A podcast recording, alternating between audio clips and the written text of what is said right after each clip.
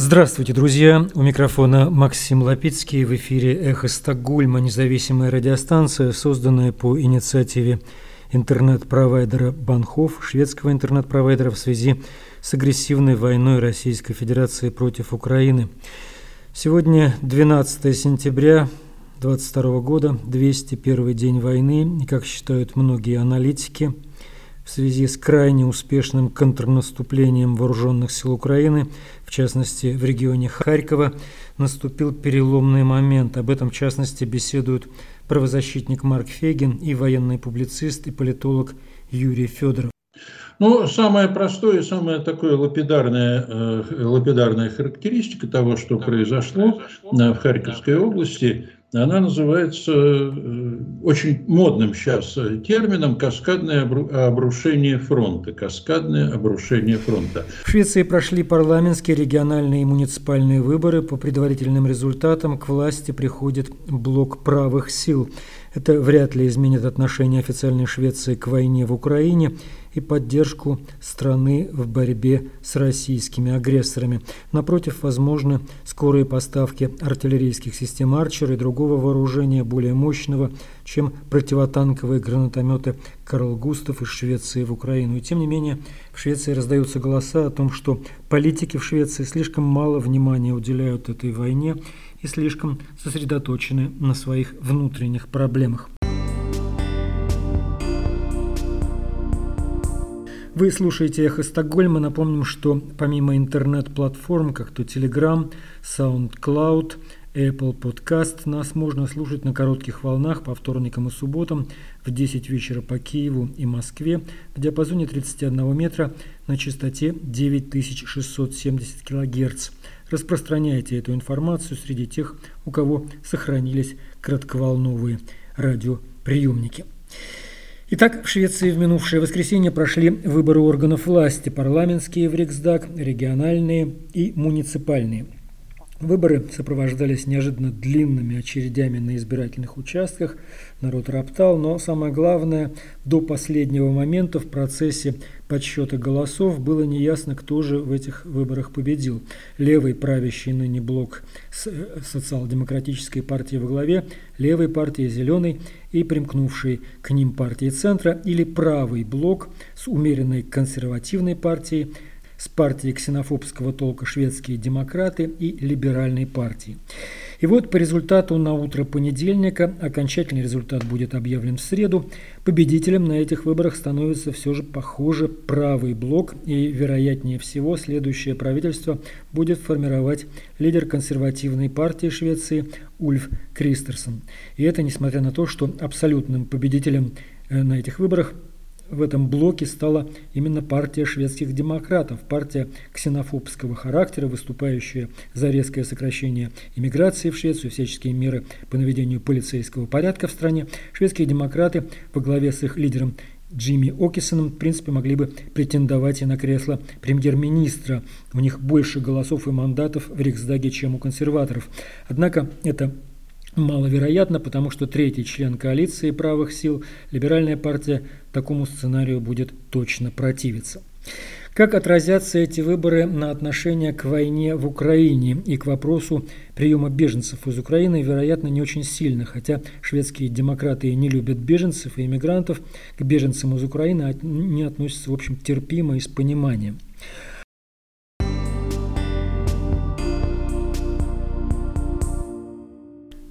А вот по мнению бывшего политического советника американского президента Барака Обамы Патрика Гаспара, вхождение в правительство шведских демократов крайне нежелательно. Он считает, что эта партия продолжает флиртовать с режимом Путина. Он, в частности, вот так сказал в интервью шведскому изданию «Арбетерен» рабочий. Во времена глобальных угроз, которые некоторые назвали бы экзистенциальными, Значение выборов в Швеции выходит за рамки партийных симпатий, говорит бывший руководитель политической линии Барака Обама. Шведские демократы безответственно, они продолжают заигрывать с Путиным и с радикальными российскими силами, которые основали партию и участвуют в ней по сей день. А вот более подробное мнение политического обозревателя газеты «Вестерботтен Курирен» Алекса Воронова на выборы в Швеции и войну в Украине. Алекс – специалист по украинским вопросам, он сам родом из Украины. Европа переживает самый серьезный кризис безопасности со времен Второй мировой войны, в то самое время, когда Швеция идет на выборы тем не менее, вторжение России в Украину не заняло серьезного места в предвыборной кампании. Единственным спорным вопросом была степень влияния войны на цены на электроэнергию в Швеции. Это очень плохо. По меньшей мере, три области заслуживают серьезного политического обсуждения. Во-первых, это долгосрочная военная и гражданская поддержка Украины со стороны Швеции. Как нам сопоставить потребности Швеции в обороне с нашими долгосрочными обязательствами перед Украиной, ставит вопрос Алекс Воронов. Здесь важно автоматизировать процессы доставки шведского оружия в Украину. Мы будем не только расчищать склады и запасы вооружения и амуниции, но и производить новые специально для украинских нужд в сотрудничестве с нашими западными союзниками и делать это постоянно, пока есть необходимость. Нельзя забывать и о невоенной помощи, финансовой поддержке, поддерживать украинскую экономику и помощь на восстановление. Вторая область – это последствия войны для нас и нашего образа жизни, когда Россия закроет газовый кран, а Европа самостоятельно выведет из употребления российский природный газ. Это будет иметь среднесрочные последствия для цен на энергоносители, которые уже выросли из-за возросшего спроса после пандемии. Это вместе с сокращением украинского аграрного экспорта, что приводит к росту цен на продовольствие.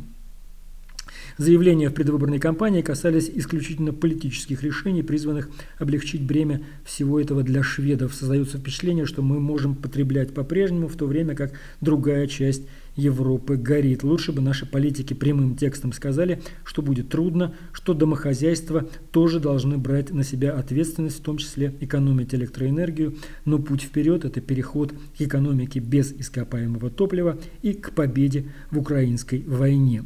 Третье направление – это помощь пострадавшим от войны здесь с нами. 4 миллиона украинцев бежали в Европу, по оценкам, 40 тысяч из них находятся в Швеции. Эти люди должны иметь достойный прием. Сегодня это не так. Украинские беженцы вынуждены жить максимум на 71 шведскую крону в день, что является неприлично низким уровнем Выживание подавляющего большинства из них зависит от частной благотворительности. Украинцы, не зарегистрированные в реестре населения, лишены всех вытекающих из этого прав. Они не могут читать по-шведски или участвовать в каких-либо мероприятиях истеблишмента. Причина в том, что украинцы получили не убежище, а временную защиту согласно директиве Евросоюза о массовой миграции. Швеция решила, в отличие, например, от Германии, не подниматься выше минимального уровня обеспечения социальных прав. Основная философия заключается в том, что война носит временный характер и что беженцы скоро вернутся в Украину. В то же время все видят, что это не так. Масштабы и ход войны говорят о том, что в Украину вообще будет небезопасно возвращаться в течение нескольких лет. Швеция должна вести себя лучше. Тот, кто поддерживает оборону Украины, должен также поддерживать право жертв и возмещение ущерба украинцам, как и другим беженцам. Нужно дать возможность строить будущее в нашей стране. Конец цитаты из публикации эксперта по Украине Алекса Воронова в газете «Вестерботтен Курирен».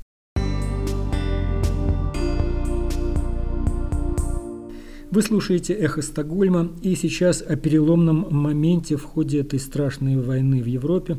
Об этом в беседе правозащитника и публициста Марка Фейгина с военным экспертом, политологом Юрием Федоровым.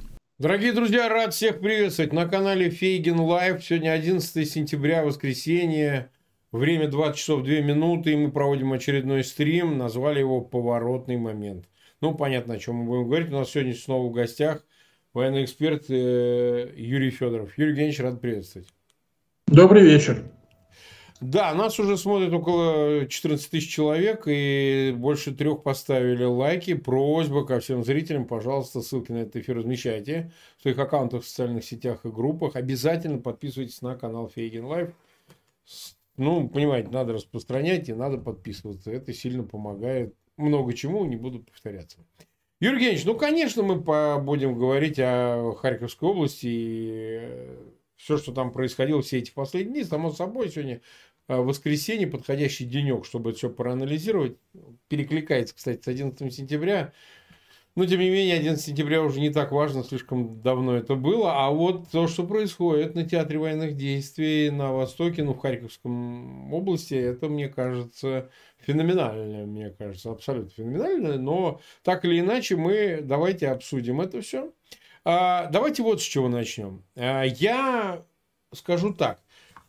А, вот что вы считаете, результатом чего стало то, что произошло, вот это резкое для кого-то неожиданно, для кого-то ожидаемое э, наступление ВСУ и такой масштаб, такой охват сейчас уже сколько? Две с половиной, три уже? Больше уже тысяч квадратных километров, говорят, уже больше.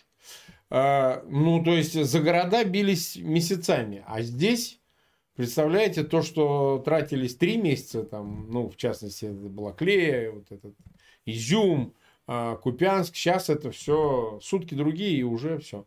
Что, что в принципе произошло, на ваш взгляд? Как вам это представляется? Ну, самое простое и самая такое лапидарная, э, лапидарная характеристика того, что произошло э, в Харьковской области, она называется э, очень модным сейчас термином «каскадное обрушение фронта». Каскадное обрушение фронта. Термин заимствован из военной, из военной науки, главным образом по результатам одной из арабо-израильских войн, Э, где вот то же самое случилось, то такое же, собственно, обрушение фронта случилось не с арабскими странами э, после удара армии обороны Израиля. Э, но здесь нужно сказать, что в Украине и в Харьковской области вооруженные силы Украины продемонстрировали, ну, наверное, с этого, может быть, и следовало бы начать, такой творческий, я бы сказал, креативный подход – и э, это относится и к планированию операции, э, к тому, что к ее замыслу. А операция эта состоит из двух компонентов, но об этом чуть позже. И э, вот это Э, было, наверное, одним из главных факторов. Потому что если посмотреть на соотношение сил, но ну, мы, конечно, не знаем, сколько эм, войск со стороны Украины было задействовано и задействовано сейчас в этой операции, но есть некоторые такие туманные Э, намеки на то, что э, с российской стороны вот так называемая изюмская купинская группировка насчитывала где-то от 10 до 12 батальонов тактических групп. Это довольно серьезная, серьезная э, сила по масштабам э, нынешней войны в Украине.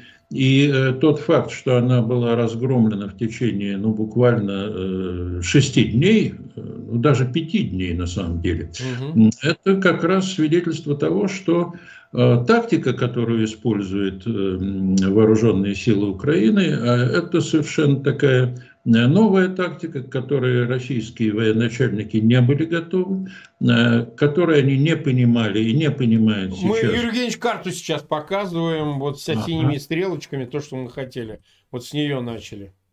Да, ну вот на этой карте очень хорошо показано, как, эм, как развивалось это, это наступление из Балаклеи, потом на Шевченкова, и уже из Шевченкова значит, удар был нанесен по Купинску и по некоторым другим э, населенным пунктам, по некоторым другим городам.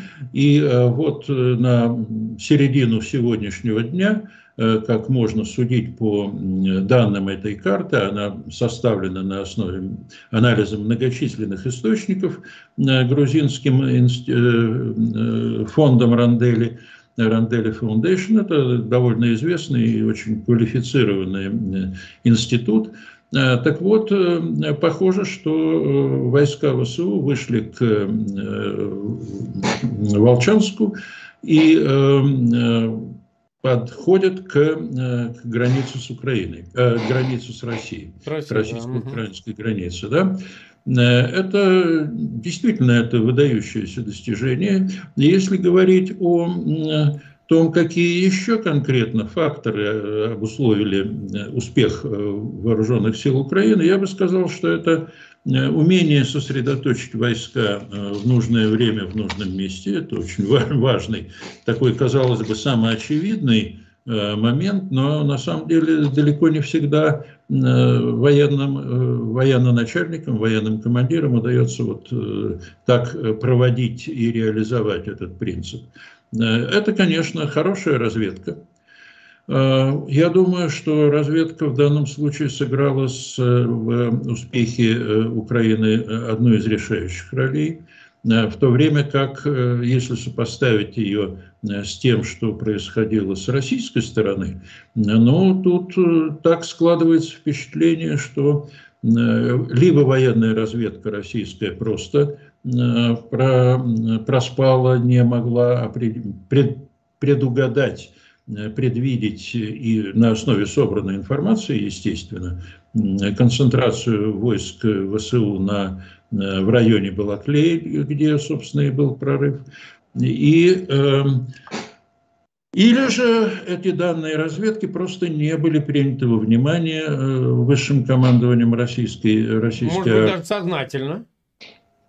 А кто его знает? Может быть и сознательно, а может быть потому, что это высшее командование готовилось к совершенно другим мероприятиям. Я имею в виду э, учение э, Восток-2022, куда, должен, куда не должен был, а при, как планировалось и как приехал э, Владимир Путин, а это для высшего командного состава российской армии событие встречи с президентом, и демонстрация ему успехов российской армии.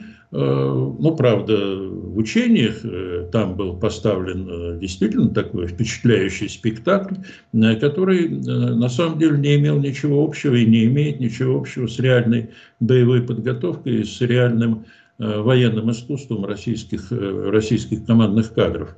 Так вот, значит, военное командование просто могло, так сказать, ну, не обратить внимания на это, не придать должное, э, должное, должное значение тем сведениям, которые они могли получить, если получили, конечно, от, от своей э, разведки.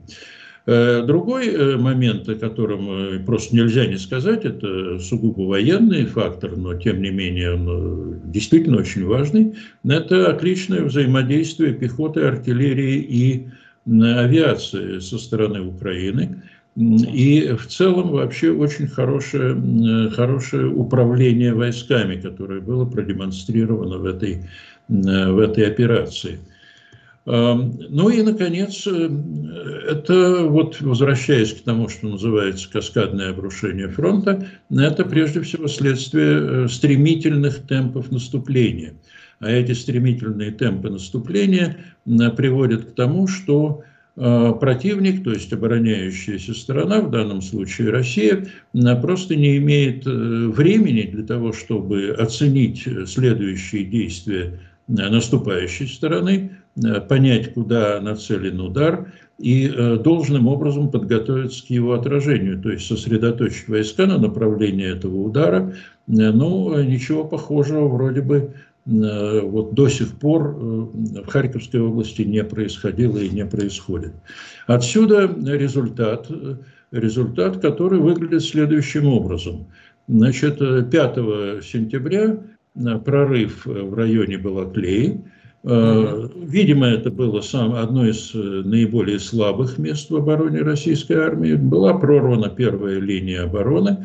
Затем, как я понимаю, неизбежные необходимые действия – это укрепление флангов с тем, чтобы наступающие войска не были отрезаны от своих линий коммуникации и наступление на Балаклею, и затем окружение Балаклеи – затем э, движение на Шевченковой, ну и потом вот э, такие расходящиеся уже удары по целому комплексу, целому такому букету э, целей и объектов наступления, целей наступления.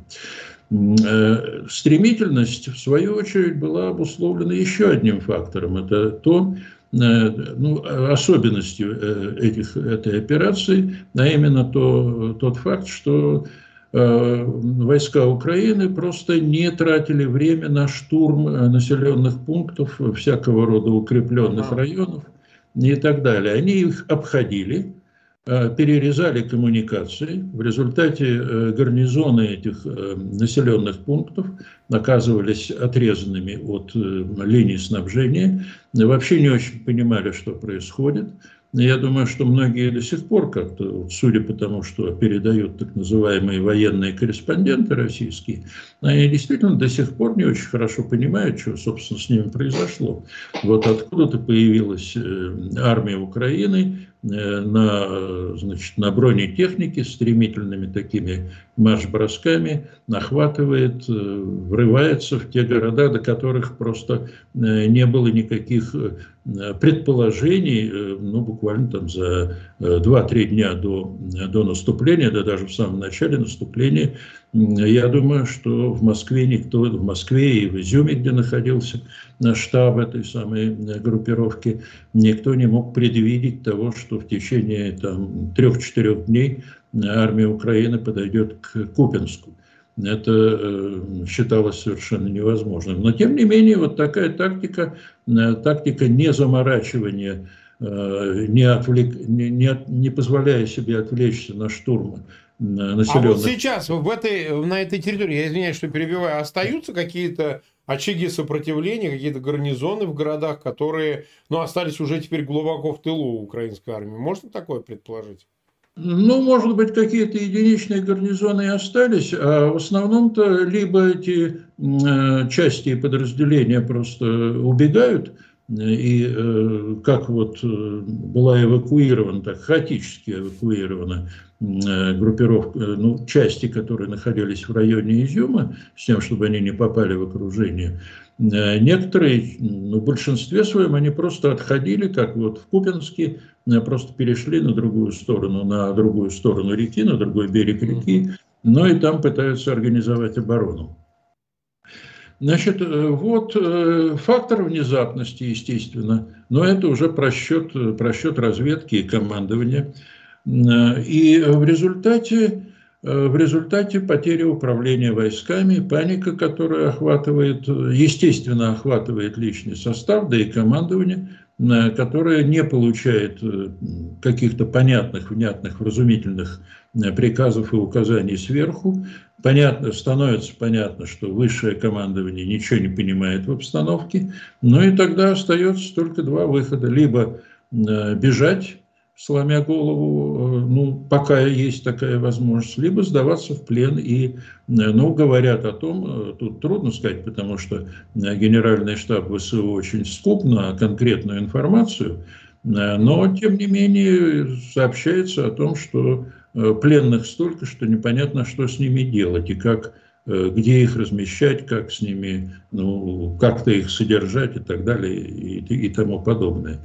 Но в результате, конечно, э, Украина очень пополнила свой обменный фонд для того, чтобы менять на менять пленных российских солдат и офицеров, а там, по-моему, даже полковник какой-то попал в плен в первые... Да, это первые, то, что мы видели, а может быть и не один, бог знает. Ну, а, да, Какие-то ну, старшие офицеры. Я повторяю, очень, э, очень скуп на информацию генеральный штаб. Да, ничего не говорю. Наверное, есть э, какой-то смысл, который я лично не очень понимаю, но ну, так, вот, так вот обстоят дела. Им виднее, как говорят, как э, ну, да. Говорится, да. Э, ну вот, что получилось в результате? В результате э, получилось, что почти, ну, ну не, не вся, но и даже ну, почти, очень большая часть э, Харьковской области освобождена от, от оккупационных войск. Видимо, она будет освобождена практически, ну, будет полностью отогнаны войска российские от Харькова. Вот там на, на этой карте показаны, как uh-huh Э, как идет наступление на позиции российских войск к северу от Харькова, к северо-востоку от Харькова. А это очень важный момент, потому что с этих позиций э, город обстреливается совершенно беспощадно и бесчеловечно э, и значит, этими реактивными системами залпового огня и так далее. И это, конечно, облегчит судьбу Харькова, хотя ну, можно предположить, что обстрелы с российской территории сохранятся. Это, кстати говоря, создает очень интересный момент, такой неожиданный, и ну, некоторые считают его тревожным, я так не считаю. Значит, если обстрелы Харькова будут продолжаться с территории Белгород, Белгородской области или Белгородской области, значит, появляется у вооруженных сил Украины возможность и мотив для того, чтобы в процессе контрбатарейной борьбы начать э, подавлять... Да вот так эти... оно и будет. Так, так оно и будет. Уже на территории России. А это да, означает, что вооруженные действия, военные действия переносятся на российскую территорию, что, конечно, уже на ту территорию, которая Э, собственно, ну, считается, так сказать, э, территорией по границам 90, 1991 1991 года. Нет, ну так а, объективно, Юрий Евгеньевич, ну, понятно же, а сколько это может продолжаться? Ну, вот они от Белгородской области будут обстреливать.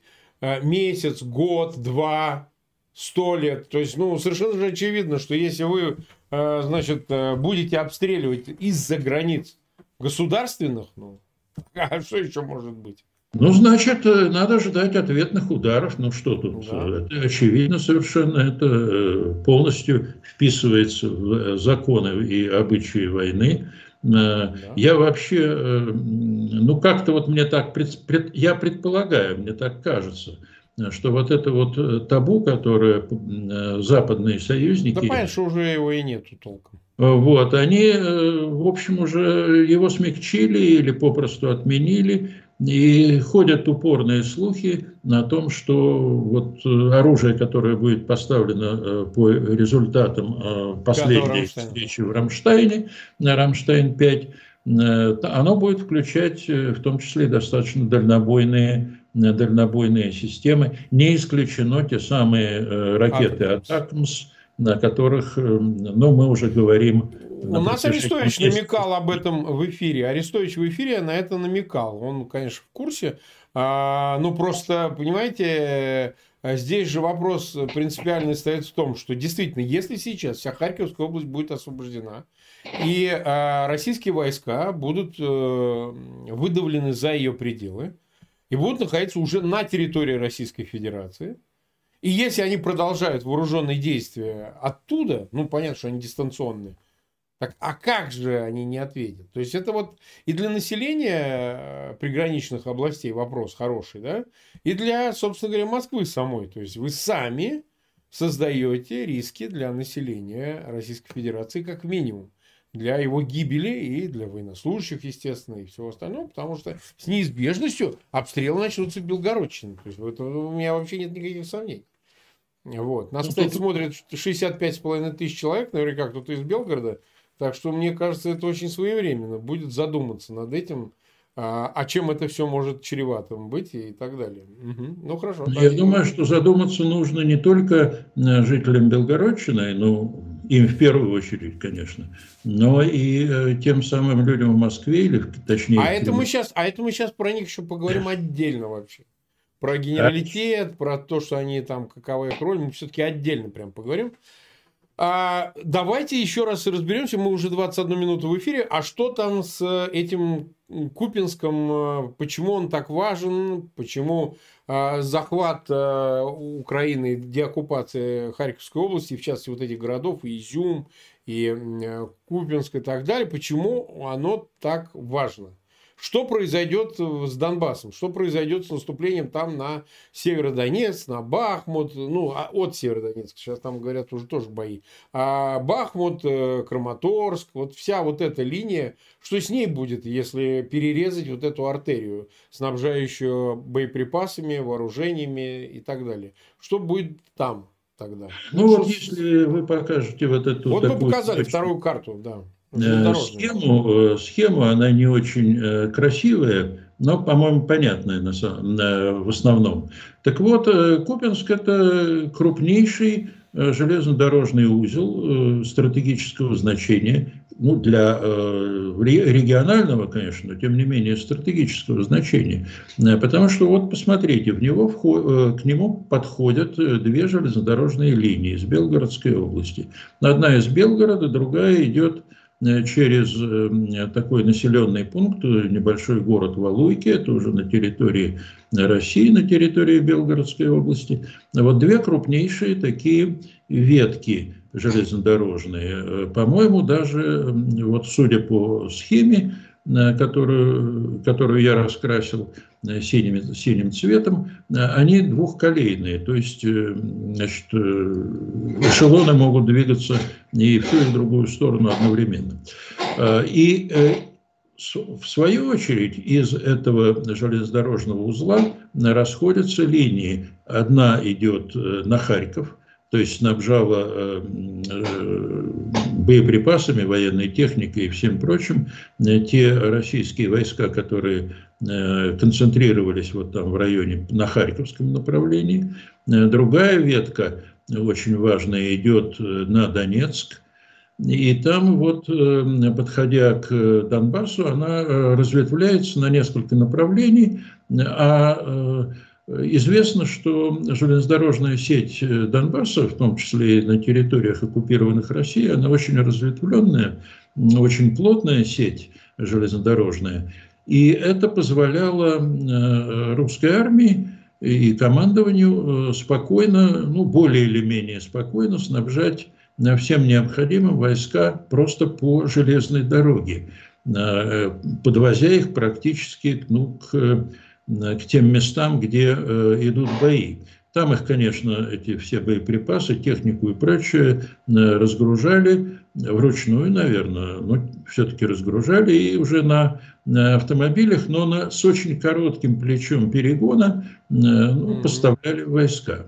Вот если Купинск перерезал, если Купинск попал в руки ВСУ, Соответственно, вот эта вот система снабжения, логистическая снабжение, система снабжения вышла из строя, значит, тогда вот ну, на этой карте видно, конечно, что э, снабжать, э, снабжать можно. Можно из Ростовской области снабжать, э, там две ветки подходят в Луганскую область, в Донецкую. И есть ответвление, которое от железной дороги, идущей по направлению Валуйки, Купенск. Э, тоже есть, но это уже, во-первых, там э, большие части одноколейные, во-вторых, э, приходится, русской армии приходится сейчас перестраивать всю логистическую схему. И пропускная способность вот того, что остается в распоряжении российских войск, она намного меньше, чем та, которая была в то время, когда Купинск был в российских руках это, э, это, матери... это не, полити... не только политическое, это сугубо материальное, э, такой материальный фактор, который э, нельзя, который просто ну, снижает боеспособность российских войск ну, практически на всем Донбасском фронте, что на Бахмутском направлении или на Бахмутском, что на Донецком направлении. И, кстати говоря, я думаю, совершенно не случайно вот появились уже сегодня Э, правда, вчера уже, вчера вроде бы их не было, а сегодня появились сообщения о том, что э, по, э, ну, по каким-то сведениям войска ВСУ концентрируются на некоторых интересных направлениях ну, вот на Донецком фронте, в том числе и в районе Угледара.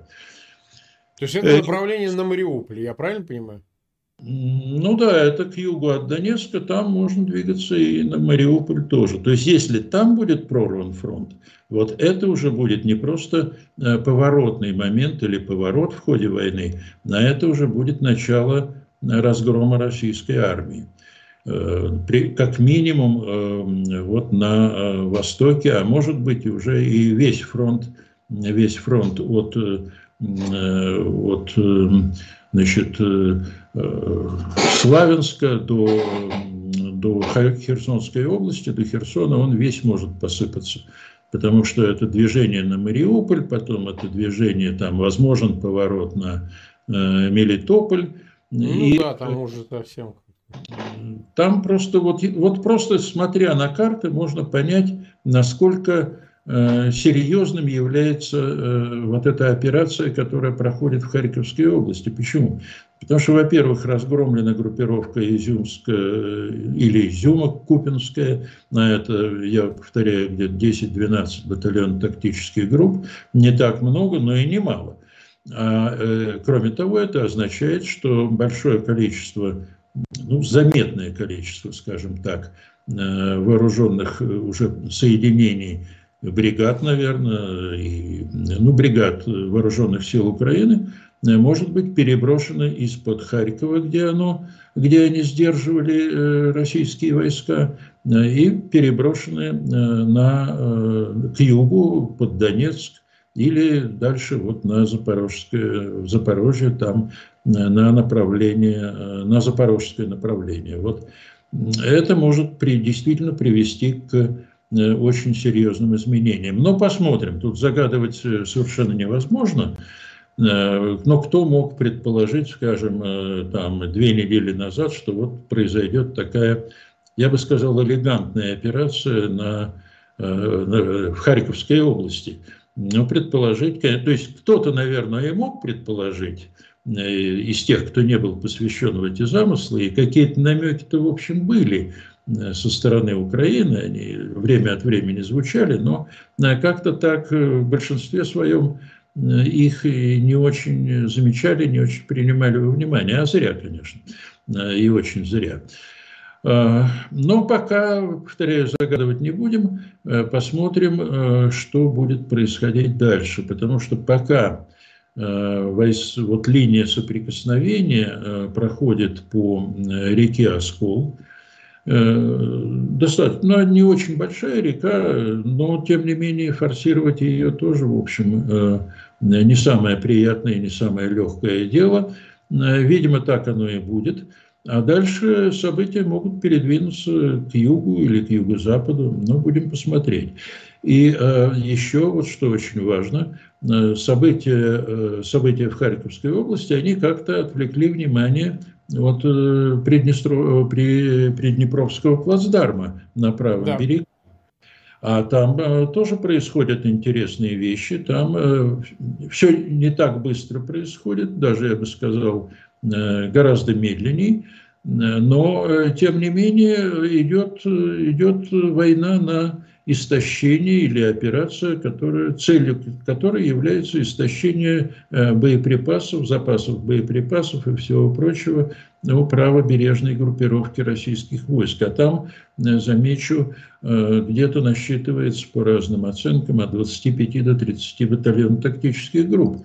Это уже очень серьезно. Это так, ну, видимо, где-то около трети, ну, как, как минимум четверть российских, российских войск, которые действуют в Украине. А вместе с э, изюмской группировкой это будет уж точно треть, а может быть и чуть-чуть больше. И если вот эти э, группировки будут выведены из строя, то есть я имею в виду Приднепровск. На правом берегу. На правом берегу, да, конечно – Э, куда ее по большому уму загнали э, московские, я считаю, даже скорее политики, а не военные. Э, ну, ходят слухи о том, что Путин... Что они купились на то, что основной удар будет именно на Херсонском направлении, и Херсон надо будет оборонять. Я понимаю, да, правильно вроде так? Бы, вроде бы Путин дал приказ во что бы то ни стало держать Херсон. Ну, вот они и держат. Ну, держат до тех пор, пока хватит боеприпасов. Потом ну, потом, э, я думаю, даже сейчас в Москве не очень понимают, что будет потом. Мы это можем понять. Но вот такая картина э, складывается на 11 э, сентября, такой интересный, интересный день календаря. Так, а мы 30 минут в эфире, да, у нас смотрят 78 тысяч зрителей, сейчас нас смотрят, больше 20 тысяч поставили лайки. Я напоминаю тем, кто к нам присоединяется, пожалуйста, ссылки на этот эфир размещайте в своих аккаунтах в социальных сетях и группах. Это сильно поможет распространить э, этот эфир, чтобы его как можно больше людей посмотрело, ну хотя бы в записи. Обязательно подписывайтесь на канал Фейгин Live. Мы двигаемся к 1 миллиону 800 тысячам подписчиков. Для нас каждый зритель дорог. Вот, нам надо как-то доплыть до 2 миллионов, а для этого, в общем, ваша помощь является неоценимой. Нас продолжает около 37-38% смотреть без подписки. Вот, просто смотрят, ну, не знаю, какая это категория, но так или иначе, конечно, а, было бы желательно, чтобы вы все-таки подписались. Вот смотрите, какую историю я хотел бы с вами обсудить. Я вот высказал предположение, что мы вот в этой хаотической, спорадической а, движении войск российских в результате спланированной операции Генштабом ВСУ мы увидели, вы понимаете, как, ну, конечно, могут спланировать, и, конечно, могут обмануть, и могут и разведка, и все на свете. Но вот реакция, вот меня настораживает реакция э, российского командования. Не знаете она какая? Я предположу, что это вообще имеет элементы саботажа. Ну, какого саботажа? Такого итальянская забастовка. Это не то, чтобы саботаж, кого-то купила ЦРУ, там, э, Гурмоу заплатила денег, генерал специально что-то делал. Нет. Нет. Такое ощущение, что э, вот это все произошло в результате того, что были какие-то э, опалы, какие-то отводы от руководства в Генштабе, там, в других местах. Ну и как бы операцией занялся чуть ли не сам Путин. Понятно, что он не планирует непосредственно военных действий, а спрашивает лишь отчеты, там, дает указания относительно сроков, но все-таки понятно, что есть руководитель направлений. Называют Лапина, и Суровикин и так далее, он с ними общается. Вот. А вот роли генштаба-то, да, вот, ну, я не знаю, там оперативная командование там осуществляется какое-то. Рудской там, кажется, возглавляет его. Да? А вот э, самого Герасимова, э, рода войск, э, командующий, мы не очень понимаем. Складывается впечатление, что они как бы сказали, а, ну вы сами командуете, дорогие друзья, ну и командуйте. И это мы сегодня еще получил подтверждение. Я вам сейчас объясню в чем. Кадыров сделал неожиданное заявление о том, что, значит, давайте тут Значит, э, ошибки были допущены Минобороны, и, видимо, он предполагал Генштабом. Мы тут, значит, я поговорю лично, говорит. Ну ладно, там с этими бомжами военкорами, это он пусть 10 раз разговаривает, но он в Минобороне лично где-то с кем-то поговорит. Значит, э, мы тут все вернем обратно. Я понимаю генерала, который всю жизнь, что называется, от училища до генштаба, общевойсковой академии, до бутылок, выпивки, там сколько цистернами. У вас Кадыров воюет? Так пусть он и воюет. А я поехал на дачу бухать. Понимаете? Вот логика приблизительно такая. У вас Путин руководит войсками? Вот так пусть руководит войсками. Вот почему, почему вот такое убеждение сложилось? Потому что действительно не только никакого организованного э, попытки остановить движение украинских войск мы не видели, а глупейшие действия, вот действительно с колес, какие-то резервы подвозили, они спрыгивали, начинали сразу воевать. Э, э, ничего не происходило по части того, чтобы, ну, даже какую-то передислокацию, что-то как-то э, наладить, остановить и так далее. Вот это вообще ничего не происходило. Просто ничего. Так? И последние моменты выпускают, значит, эту ручную обезьяну Коношенко, он, значит, выходит и рассказывает про какую-то плановую передислокацию, значит, перевод войск с Херсонского, с, извиняюсь, с Харьковского направления туда, куда-то в Донбасс. Зачем? Для чего? То есть выглядит так. А, говорит, иди, иди скажи, что это мы так все запланировали. Вот так это выглядит. Э, все это очень правдоподобно. Ну, давайте посмотрим на, на просто на логику э, происходящего. Да? Понятно, и прежде всего, я думаю, генералам и сотрудникам генерального штаба и высшему командованию военному, в общем, понятно, что операция провалилась. Вот та самая да. специальная военная операция, она провалена. Момент э, ответственности. Кто будет нести ответственность? Сейчас уже вот это вот момент. Да, а, они это понимают лучше, чем любой гражданский 100%, человек. Сто процентов.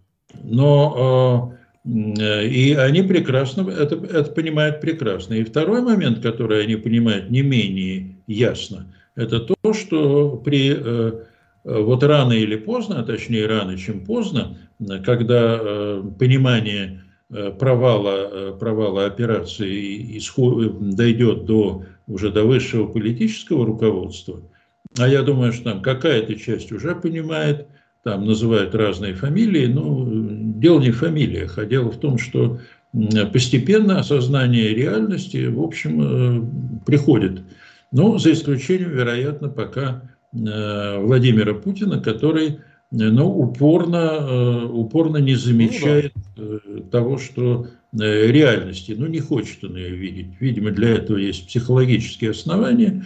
Э, есть такое понятие отторжения реальности. Вот э, она слишком страшная, поэтому мы ее не замечаем. Мы думаем, мы живем в мире вот наших иллюзий. Ну, бывает такое.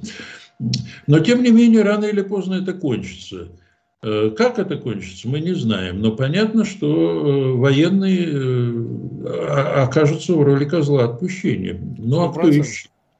Но ведь не Мишустин же. Ну, Мишустин э, будет пожимать плечами, говорить, вот я, значит, э, там э, как-то пытался экономикой руководить. Этот Мантуров будет говорить о том, что он вот пытается наладить деятельность военно-промышленного комплекса. Но у каждого найдется свое какое-то объяснение, свое более или менее приличное, ну, с точки зрения российской бюрократии, объяснение – а вот военные окажутся в ситуации, когда они должны будут сказать рано или поздно. Я не исключаю, что они уже говорят. Э, слушайте, Владимир Владимирович, вы же э, приказали нам да. расположить э, там 30 тысяч войск на правом берегу Днепра. Мы расположили, а как же? А мы же не можем ослушаться ваших указаний, ваших приказов. Они они достаточно мудры, и чтобы с нами его сделали. А что э, это не мы прозевали, э, прозевали наступление Украины, войск ВСУ на, в Харьковской области, потому что вы приказали все наличные части, все доступные резервы сосредоточить на значит, прорыве из-под Донецка туда куда-то или на захвате Бахмута. Это ваше решение. Вот мы его выполняли, ну а теперь с нас взятки гладкие. И э, надрываться и э, показывать, ну, наверное, кто-то может э, пытаться показать свою, так сказать, лихость, свою лояльность и во что бы то ни стало выполнять приказы, но, но эти приказы невыполнимы по сути дела. Вот в чем проблема. И э, это лучше всего понимают, понимают военные. У меня нет никаких иллюзий относительно их там высоких профессиональных качеств. Наверное, они э, далеко не самые лучшие. Я уж не говорю про моральные э, качества, э, про то, что называется воинские да, и так далее, потому что отдавать приказы о бомбардировках жилых кварталов, конечно. городов – этими самыми калибрами и прочими, это для этого нужно иметь э, достаточно э, такую ну, совесть, э, я бы сказал, ее можно убирать куда-нибудь подальше. А был приказ, мы его выполняем. Будет приказ взорвать Запорожскую станцию, мы ее взорвем. Ну, приказ есть приказ. Да, э, приказ вроде бы действительно освобождает от ответственности за э, его выполнение, но, как мы знаем, в Нюрнберге там да, было совершенно сказано, что нет, дорогие не друзья, не выполняет. Если приказ приступен, то и его исполнители тоже. Э, являются преступниками, э, в том числе и э, кое-кого из них там повесили благополучно. И это, я не знаю, конечно, ну, выпускники Генерального штаба, наверное, все-таки что-то про Нюрнбергский процесс слышали и знают о том, что там Йодля, Кейтеля, еще кого-то там, значит, Кейтель, Кейтель. Вот. Да, и поэтому, ну, хорошо, но будут они класть голову свою Э, и стараться во что бы то ни стало выполнить невыполнимый приказ. Но их все равно им э, скажут, ну вы, значит, плохо выполняли. Ну а зачем им это? Так что мне кажется, что если уж говорить о российской оппозиции, о какой-то оппозиции Путину, э, то она вовсе не, не в этой... Ну да, не уличная, а вот совсем в других местах. Не уличная, и даже не в Вильнюсе собирается. Ну, Конечно. Э, а вот э, в этих самых кремлевских и московских коридорах власти, вот там какие-то э, какие настроения такие полупанические, полу, уже переходящие в, в, в оппозиционные, они просто не могут не быть. не могут не быть, потому что вот мы с вами обсуждаем все эти сюжеты и видим некоторые проблемы, которые стоят перед российской военной бюрократией и номенклатурой. Ну а что, они э, глупее, сильно глупее нас? Да нет, конечно. Тем более, в этих что... вопросах нет. В этих, в вопросах, вопросах когда речь касается спасения собственной головы и собственных Конечно. погон, там, я не знаю, или там свободы, э, да нет, конечно, они прекрасно все понимают. Так что в, вашей, в вашем предположении, вот в этой модели, э, которая объясняет э, пассивность российского военного руководства, э, делаем от сих до сих. Да, в этом есть, на мой взгляд. Но большой... война же, война же, Юрий Евгеньевич, вы же понимаете, война такого не предполагает. Она предполагает напряжение всех сил. То есть ты не можешь, извините, у меня с 9 до 6 я на рукавнике слетели, я пошел, да? А что там у вас прорвали? Фронт, не фронт, а у меня здесь день города. Ну, что-нибудь такое, да? И все, и как бы до свидания. То есть война, она же не так работает. Война, она требует совершенно другой концентрации. И верна ли или не верна вот подобного рода трактовка, она докажет вот сейчас. Потому что, ну хорошо, Харьковская область там просрали, все, все понятно, вышли к границам. Но если подобное же повторится, и как вы вот правильно говорите, на других участках, неважно, там в Угледар, там, Донецк, на Мариуполе или там, в конце концов, на правом берегу, вот такое же паническое бегство, без возможности противопоставить хоть что-то. И никто не занимается тем, чтобы организовать э, там оборону, как-то развернуть войска, каким-то образом остановить э, движение ВСУ. Если этого не будет происходить, то значит, вы знаете, под этой версией очень серьезная основа. Генералы не хотят воевать. Вот что. А Солдат вот... не спрашивает, а вот генералы не хотят воевать. Вот о чем речь. А вот к этому я бы добавил, знаете что? Э, в пятницу Владимир Путин проводил совещание постоянных членов Совета Безопасности. Да, да. Так вот, с чего он начал? Да, пятница, 4, в 4 часа было сообщение по московскому времени, в 16 с чем-то, о том, что такое совещание началось. И была значит, дана э, ну, там, несколько абзацев из его вступительной вступительной речи. Так что он говорил? Вот мы собрались э, для того, чтобы обсудить вопрос о жилищной проблеме, э, ну, как решается жилищная проблема в армии. Первый вопрос. Да, многие подготовились, вот теперь мы будем этот важнейший вопрос обсуждать. А дальше он э, дал поручение Лаврову. А вот я был на, говорит он, на Восточном форуме, там многие говорили, и мы говорили о Э, проблеме значит, с зерном, которое не попадает в Африку. Вот, пожалуйста, Сергей Викторович, займитесь этим, чтобы зерно туда попадало.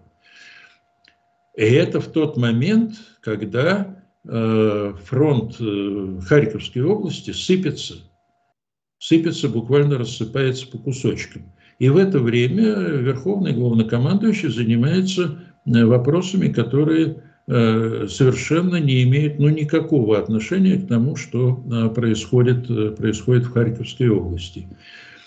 И, по, и, видимо, на этом самом совещании постоянных членов, где а многие тогда вот в пятницу и в начале и в субботу с утра Значит, многие комментаторы, они с большой тревогой э, наблюдающие, э, размышляли, а что же, собственно, какие решения будут приняты, а вдруг он войну объявит, а вдруг мобилизацию объявит, а вдруг ядерное оружие и так далее, ну, всякие такие сценарии апокалиптические рассматривались. А нет, оказывается, ничего подобного. Оказывается, после этого, после этого совещания Э, генерал Коношенков сообщает вот эту замечательную историю. Да, что мы сами оставляем. Вот последовательность этих событий, она прекрасно видна э, офицерскому корпусу, и, и в том числе старшему, э, старшим командирам. И они, ну, они, я думаю, что они комментируют это ну, в гораздо более резких словах и таких специфических, ну, чем мы с вами. Как так? Вот армия, вот поражение армии э, да. по своим масштабам э, сопоставимое с тем, что было э, в конце марта, когда пришлось уходить из, из-под Киева, Чернигова и Сум. Ну, примерно такого же масштаба пока, хотя оно может быть и больше, как мы уже говорили. А верховный главнокомандующий занимается экспортом зерна из Украины в Африку. Ну, пусть все занимается, но тогда пусть не лезет в военные дела. А он лезет. Так что я могу себе представить реакцию офицерского... Они, э, смотрите, Юрий Евгеньевич, они, конечно же, нам не показали обсуждение вопросов э, Харьковской операции. Они наверняка ее обсуждали, и это был центральным вопросом. Ну, то есть, но сам факт, что они показали именно это для отвлечения внимания, вы правы в том, что Последствием этого было фактически поднятие лапок, а что мы ничего сделать не можем. Давайте скажем, что это мы сами так решили войска перевести в Донбасс из Харьковской области. Вот эта последовательность э, событий, да, вот э, протокольная съемка плюс э, выступление Коношенко, а Коношенко держал паузу, молчал, он ждал, пока ему дадут указания. Ведь он же не бросился это комментировать сразу. Значит, там они, возможно, это и решили. То есть я себе реконструирую этот диалог, он выглядел так, а что произошло? А вот, ну все, вот они прорвались, вот натовские вооружения, готовили операцию, эффект неожиданности и так далее. Что мы сейчас можем противопоставить? Да ничего не можем противопоставить.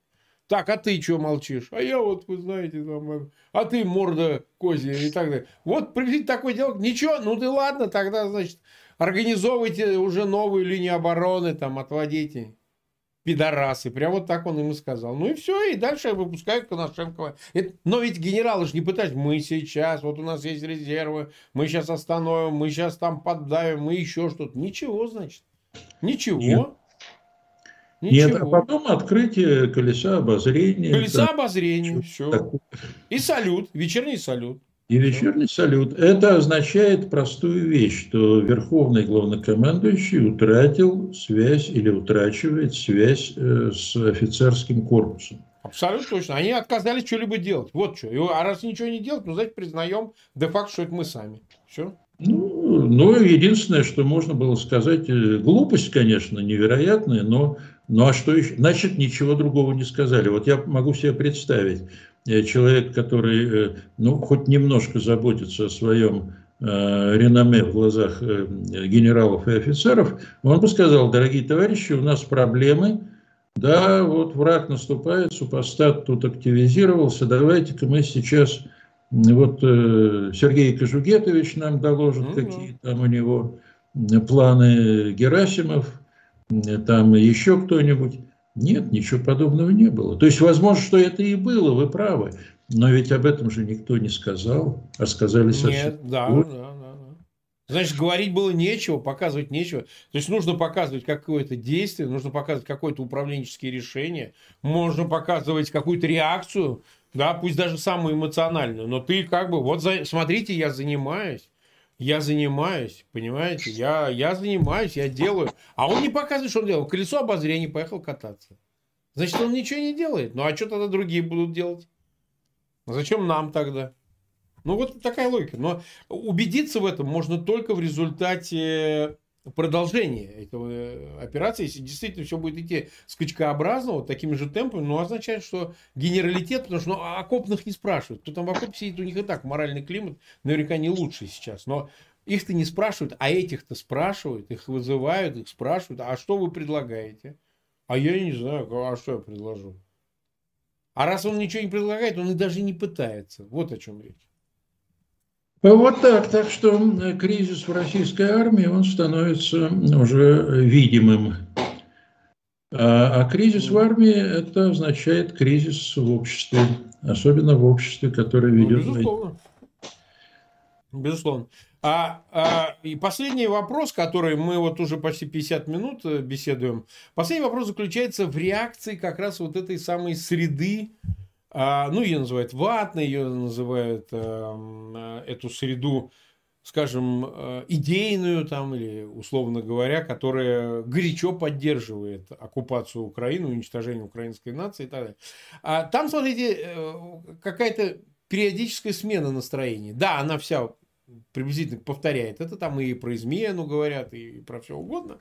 Но она такая, что как же так, нам обещали, нам говорили, а тут такое. Один момент. Второе, это, значит, э, убирать э, немедленно, а, убирать немедленно, значит, Шойгу, Герасимова, всех, вот, кто виноваты и так далее. Ставить настоящих, а, прекращать весь этот бардак, воевать по-настоящему. Там есть крайние точки, а, что вот мы давайте войну объявим, мобилизацию объявим. Ну, то есть, вторгается уже в политическую сферу. Да?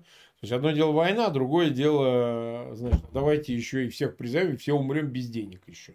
Ну, понятно, какая реакция будет э, а, широкая на это, на все. Ну и последнее, это вот я уже повторяю, возвращаясь к тому, что выпустили, значит, Кракена, выпустили, значит, э, а, Кадырова, который говорит, я вам всем там покажу, только попробуйте у меня кто-нибудь, все равно будете все подыхать в окопах. Ну, приблизительно вот так это все выглядит. Э, и, и, и последствия у того же генералитета не могут быть другими. Это что, уже, а эти хотят крайними сделать. Этот, значит, Цербером, он как, знаете, Мехлис. Помните, был Мехлис у Сталина? Ну, как же, конечно. Да, ездил по войскам и делал вот то же самое. Сам не воевал собака, да, но причем своей смертью умер. Он умер просто от болезни, так сказать. Не, не, не повесили ее. Сталин его даже побаивался, этого Мехлиса. Вот. Но факт остается фактом, понимаете? Коннотации исторические прям прямые. А вот э, смотрите, как раз о настроениях офицерского корпуса мы можем судить по этим самым э, военкорам, которые э, достаточно, да. достаточно репрезентативны, я бы сказал. А тезисы, которые они высказывают, да, вы их перечислили, чуть ли не измена, тупость Шойгу, некомпетентность Герасимова, вообще некомпетентность высшего военного командования, надо всех поменять. Да, а с чем это связано? Я думаю, что это связано с э, достаточно хорошо известным в истории процессом формирования прослойки молодых полковников. О, вот, да. Которые, э, скажем, ну вот Гамаль Абдельнасер был э, типичным представителем этой, этой, этой группы, когда после провальной войны 48-49 года, по-моему, да, с Израилем. Египет когда пытался, значит, уничтожить э, Израиль вместе с другими арабскими странами, вот тогда в египетской армии, да и не только в египетской, после этого и в иракской, и в сирийской армии появились вот эти э, самые молодые офицеры, которые прошли фронт, которые убедились э, в том, что высшее командование А глубоко коррумпировано, Б совершенно некомпетентно, вот они уже начали тогда думать, а, а, чего, а чего делать. И делали-то они примерно одно и то же. Как только они э, формировали свои э, организации, э, так они, в общем, брали, брали власть в свои руки и расстреливали, расстреливали прежнее руководство или там выгоняли за границу и так далее. Вот, и я-то не исключаю, что как раз в российской армии вот такой, такой процесс происходит. Это Э, появление вот этой касты молодых э, генералов, молодых офицеров, ну, полковников, молодых полковников, скажем так, э, которые действительно воюют на фронте, и некоторые из них, наверное, воюют с точки зрения ну, профессиональных более или менее грамотно, но во всяком случае, как говорят, достаточно уперто и упрямо выполняют полученные приказы, не, не, не склонны бежать бежать с поля боя. Такие, наверное, тоже есть. И вот они-то и будут, э, могут вырасти в такую силу, которая свергнет режим, но придут на смену совершенно другие люди, как в Египте, на смену такому э, коррумпированно, вальяжному, э, разложившемуся королевскому режиму пришел полуфашистский ну, режим Камаля Абдельнасера. Да? Э, и то же самое происходило в Сирии, где Хафиз Асад тогда, э, я уж не помню, какой он, кем он, чем он командовал, Э, как, как, каким родом войск. Но ну, это все, все БАС, БАС, партия, которая была на территории нескольких арабских государств, вот она и объединяла вот этих офицеров во многом, так сказать. Да, ну, это были фашисты в основном. Да. И вот э, я не исключаю того, что следующим э, российским режимом будет как раз такое военно-фашистская хунта, в которой, основа для которой будет, будет сформирована во время во время вот, э, войны в Украине. И после того, как эта война будет проиграна, она будет проиграна России, тут деваться некуда. Да, здесь очевидно. Да. Потому что Россия воюет не только с Украиной, Россия воюет со всем Западом. Вот тогда появится Э, ребята, которые э, там то ли поразвешивают э, нынешнее руководство на столбах на Красной площади или на Тверской улице, или там расстреляют их втихаря, но неважно. А, а, и вот тогда тут начнется новая страница в истории России. Какая она будет, ну, знаете, ну, тут пока мы можем да. гадать. Но ничего хорошего, ничего хорошего, я думаю, не ждет.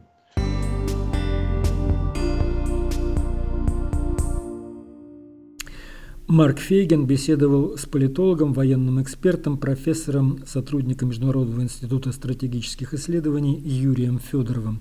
Этот YouTube-стрим мы транслировали с любезного разрешения Марка Захаровича Фейгина.